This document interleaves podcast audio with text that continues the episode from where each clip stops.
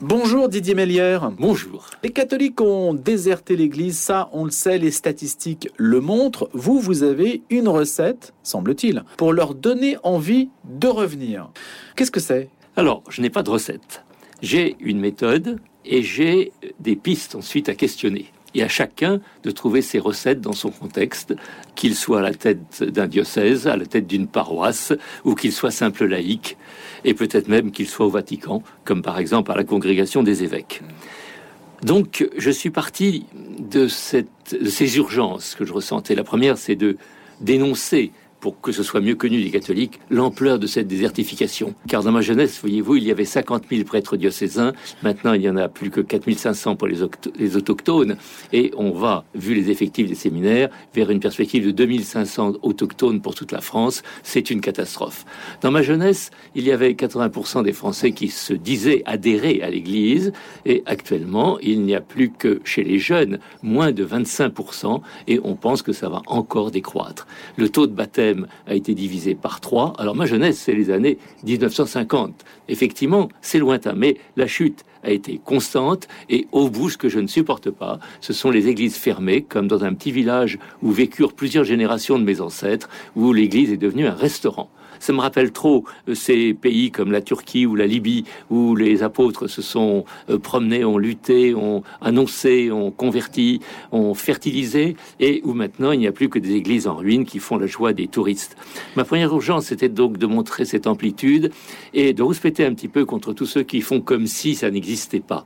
Dans la hiérarchie catholique, on fait semblant de ne pas voir. On fait comme si on fait comme si, et je crois que c'est une catastrophe.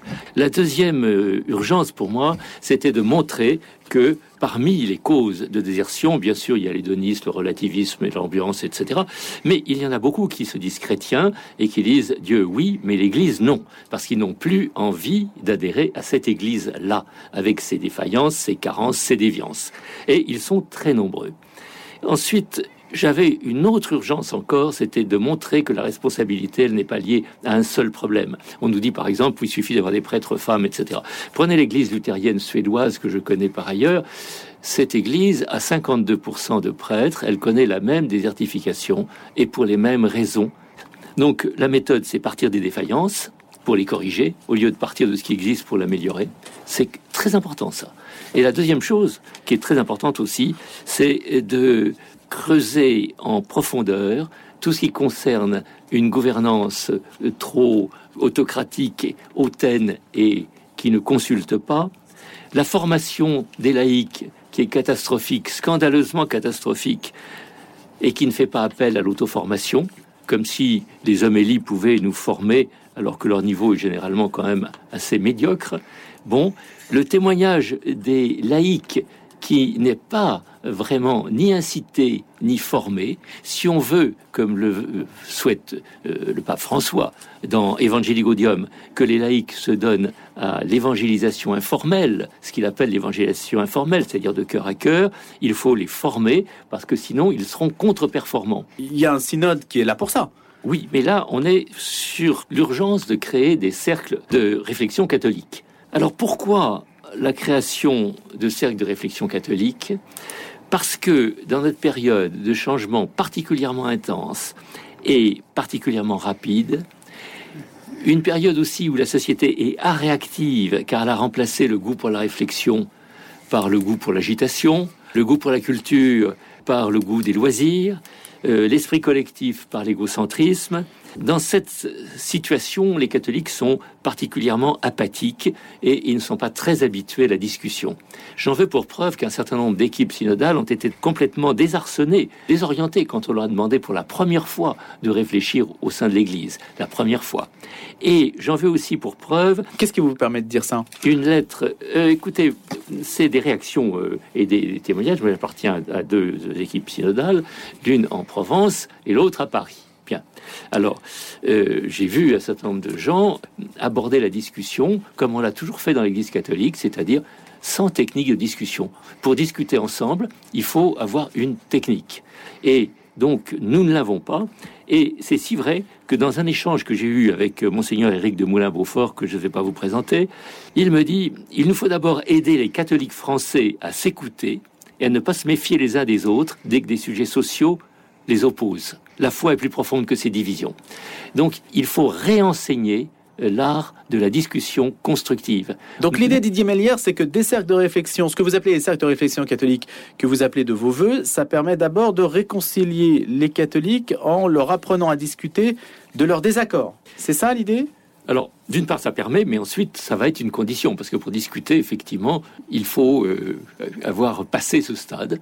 Et les objectifs, c'est pas cela. Les objectifs, c'est bien sûr d'approfondir les vrais problèmes de notre époque, mais aussi les problèmes du futur, dans ce qui est prévisible, mais aussi dans ce qu'il y a d'imprévisible. Euh, je ne vais pas vous rappeler qu'en ce moment, on vit un événement qui est quand même totalement imprévisible. Euh, la guerre en Ukraine. Voilà, la guerre d'Ukraine. Voilà. Et euh, donc, c'est d'une part approfondir et d'autre part proposer des solutions chrétiennes. Mais comment les voyez-vous, ces sacs de réflexion? Dites-nous un petit peu comment ça s'organise. D'abord, vous dire qui nous avons en face. Hmm. Pendant que les catholiques ne réfléchissent pas, vous avez 175 000 personnes en France qui se réunissent deux fois par mois pour réfléchir aux problèmes sociétaux. 175 000. Qui sont-ils? Les francs-maçons. Vous voulez faire la même chose? Je voudrais faire du benchmarking. En chirurgie vasculaire, nous avons toujours fait du benchmarking.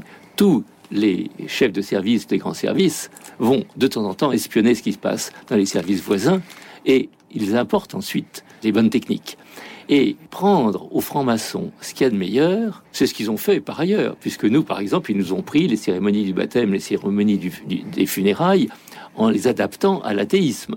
Donc voilà, il n'y a, pas de mal à ça.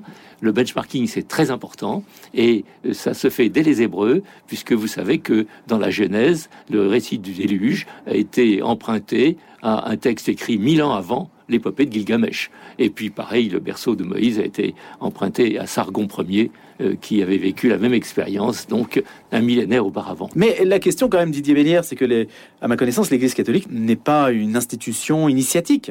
Elle n'est pas initiatique, mais euh, en gros, les lieux de réflexion catholiques sont peu nombreux, alors qu'ils devraient être beaucoup plus nombreux, beaucoup plus organisés.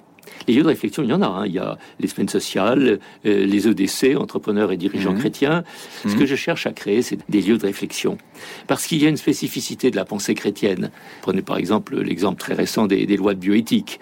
Or, la pensée des catholiques a été relativement étouffée. Elle a été étouffée surtout au XIXe siècle. Vous savez, quand le drame ouvrier est apparu, dans les années 1830, après les guerres napoléoniennes, nous, nous avons développé l'aide sociale de façon, euh, nous catholiques, euh, admirable, puisque nous avons créé des hôpitaux, des dispensaires, des écoles, des orphelinats, mais nous ne sommes pas occupés des réformes. Nous ne sommes pas occupés des réformes et on a laissé donc le champ libre aux francs-maçons. Et c'est ainsi que les lois euh, de 1895 à 1905 ont été des lois totalement euh, anticléricales, pour utiliser un mot grossier mais qui recouvre bien d'autres choses. Ceux qui avaient voulu bouger, comme l'accordaire et l'amener, s'étaient fait taper sur les doigts. Ils sont fait taper sur les doigts car il y a eu en fait trois choses. Il y a eu trois causes. La première, c'est que les prêtres ont toujours donné la priorité à, à la prière et au caritatif, mais pas à la réflexion. La deuxième, c'est que la hiérarchie a publié à l'époque, en 1832, Mirarivos, qui en gros interdisait et la liberté de penser et les cercles de réflexion euh, et, la liberté de la presse. Et il a fallu attendre 60 ans, Rerum Novarum, en 1891, euh, pour que ça change. 60 ans, c'est énorme. Pendant ce temps-là, évidemment, la pensée des francs-maçons s'était enrichie. La troisième cause, c'est que nous avons toujours été enfermés dans le catégoriel. Et donc, quand vous êtes catégoriel, vous avez une vue partielle, la vue de votre côté. Prenez n'importe quel objet, il a plusieurs faces, mais il est constitué de ces différentes faces hmm. et de ces différents aspects. Une vue partielle, donc une vue partiale. Une vue partiale, donc une vue conservatrice, ou bien une vue utopique. En tout cas, c'est pas une vue concrète qui va permettre d'avancer et de faire mieux. Alors que les francs-maçons ont une vue transversale? Tout à fait. Alors pourquoi? D'abord parce que dans les loges, il y a la nature sacrée de la discussion. La discussion et le travail d'élaboration de propositions est un acte sacré de la pensée humaine. Bon, on adhère ou on n'adhère pas. Moi, j'y adhère en partie. Deuxièmement, l'éveil des cerveaux est lié à une tenue, c'est-à-dire une séance, tous les 15 jours. Et la présence est en principe obligatoire.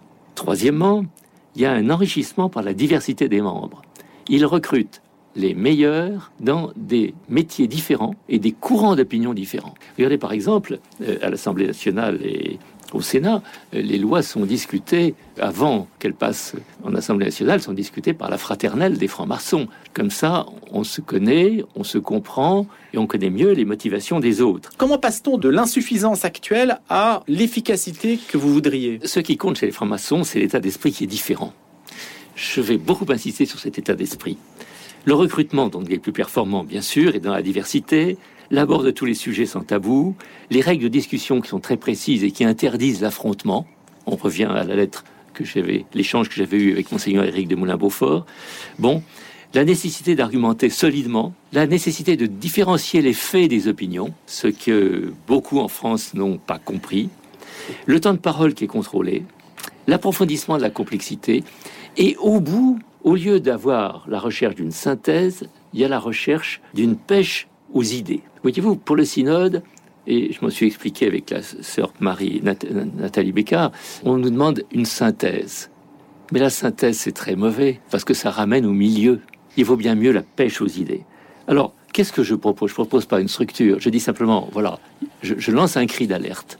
En espérant qu'il sera saisi par quelqu'un, il faut absolument créer des cercles de réflexion catholique qui est cet état d'esprit, qui est le seul état d'esprit qui peut être constructif. Ça se décrète ou pas Didier Mélière, en fait? Je pense que ça s'incite, c'est-à-dire que l'état d'esprit doit changer, l'état d'esprit, bien sûr, des laïcs, mais aussi des clercs et aussi du Vatican.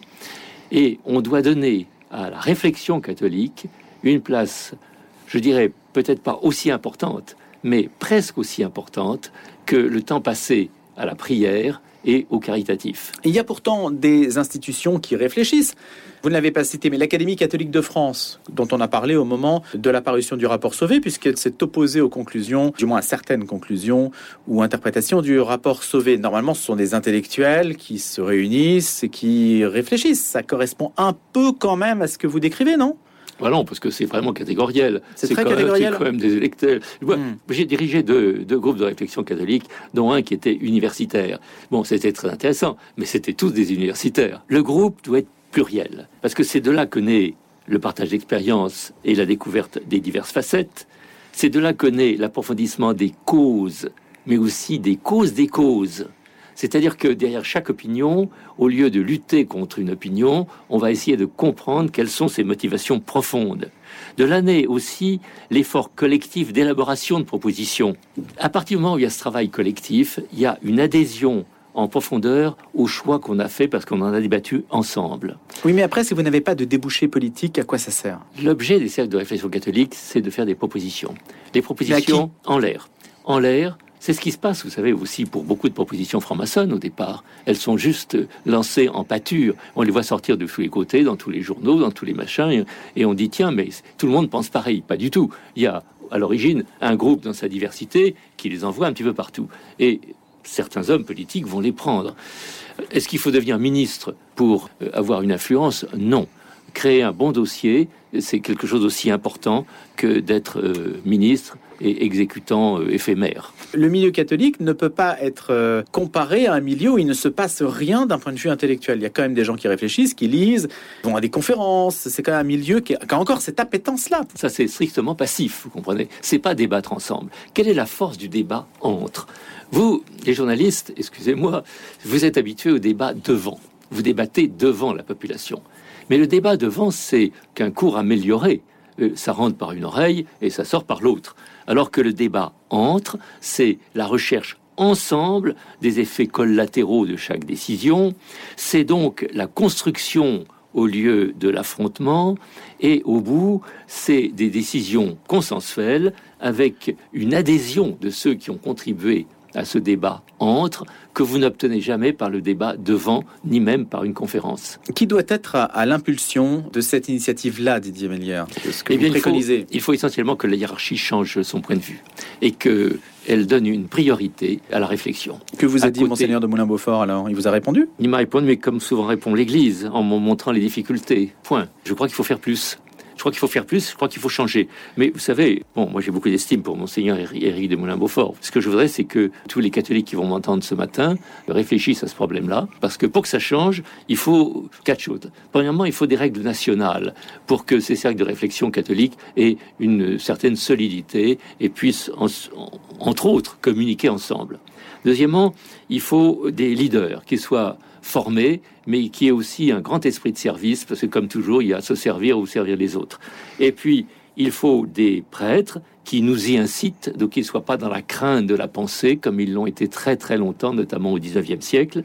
Et enfin, il faut un changement de mentalité globale qui donne donc à cette réflexion, à cette pensée chrétienne, une place aussi importante que, presque aussi importante que celle donnée à la prière et au caritatif. Imaginons, faisons un petit saut dans l'avenir. Didier Mélière, imaginons que ce cercle, ces cercles voient le jour donc sur le mode de, de l'efficacité de la franc-maçonnerie, ainsi que vous en avez parlé.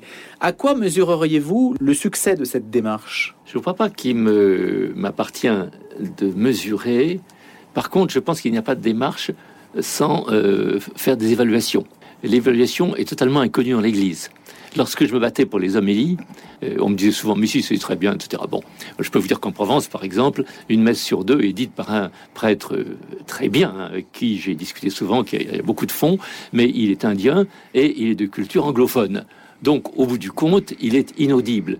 Bon, eh bien, ni son évêque ni son curé ne lui ont jamais demandé de suivre des cours d'élocution. Prise de parole en public, tout simplement. Donc voilà. Donc je crois que ces cercles de réflexion, ils doivent euh, intégrer les formes modernes de gestion de la pensée et, des structures. Mais quand je posais la question de la démarche, c'est de dire il y a un objectif. L'objectif, c'est d'être influent. L'objectif de la franc-maçonnerie, c'est quand même d'être influente.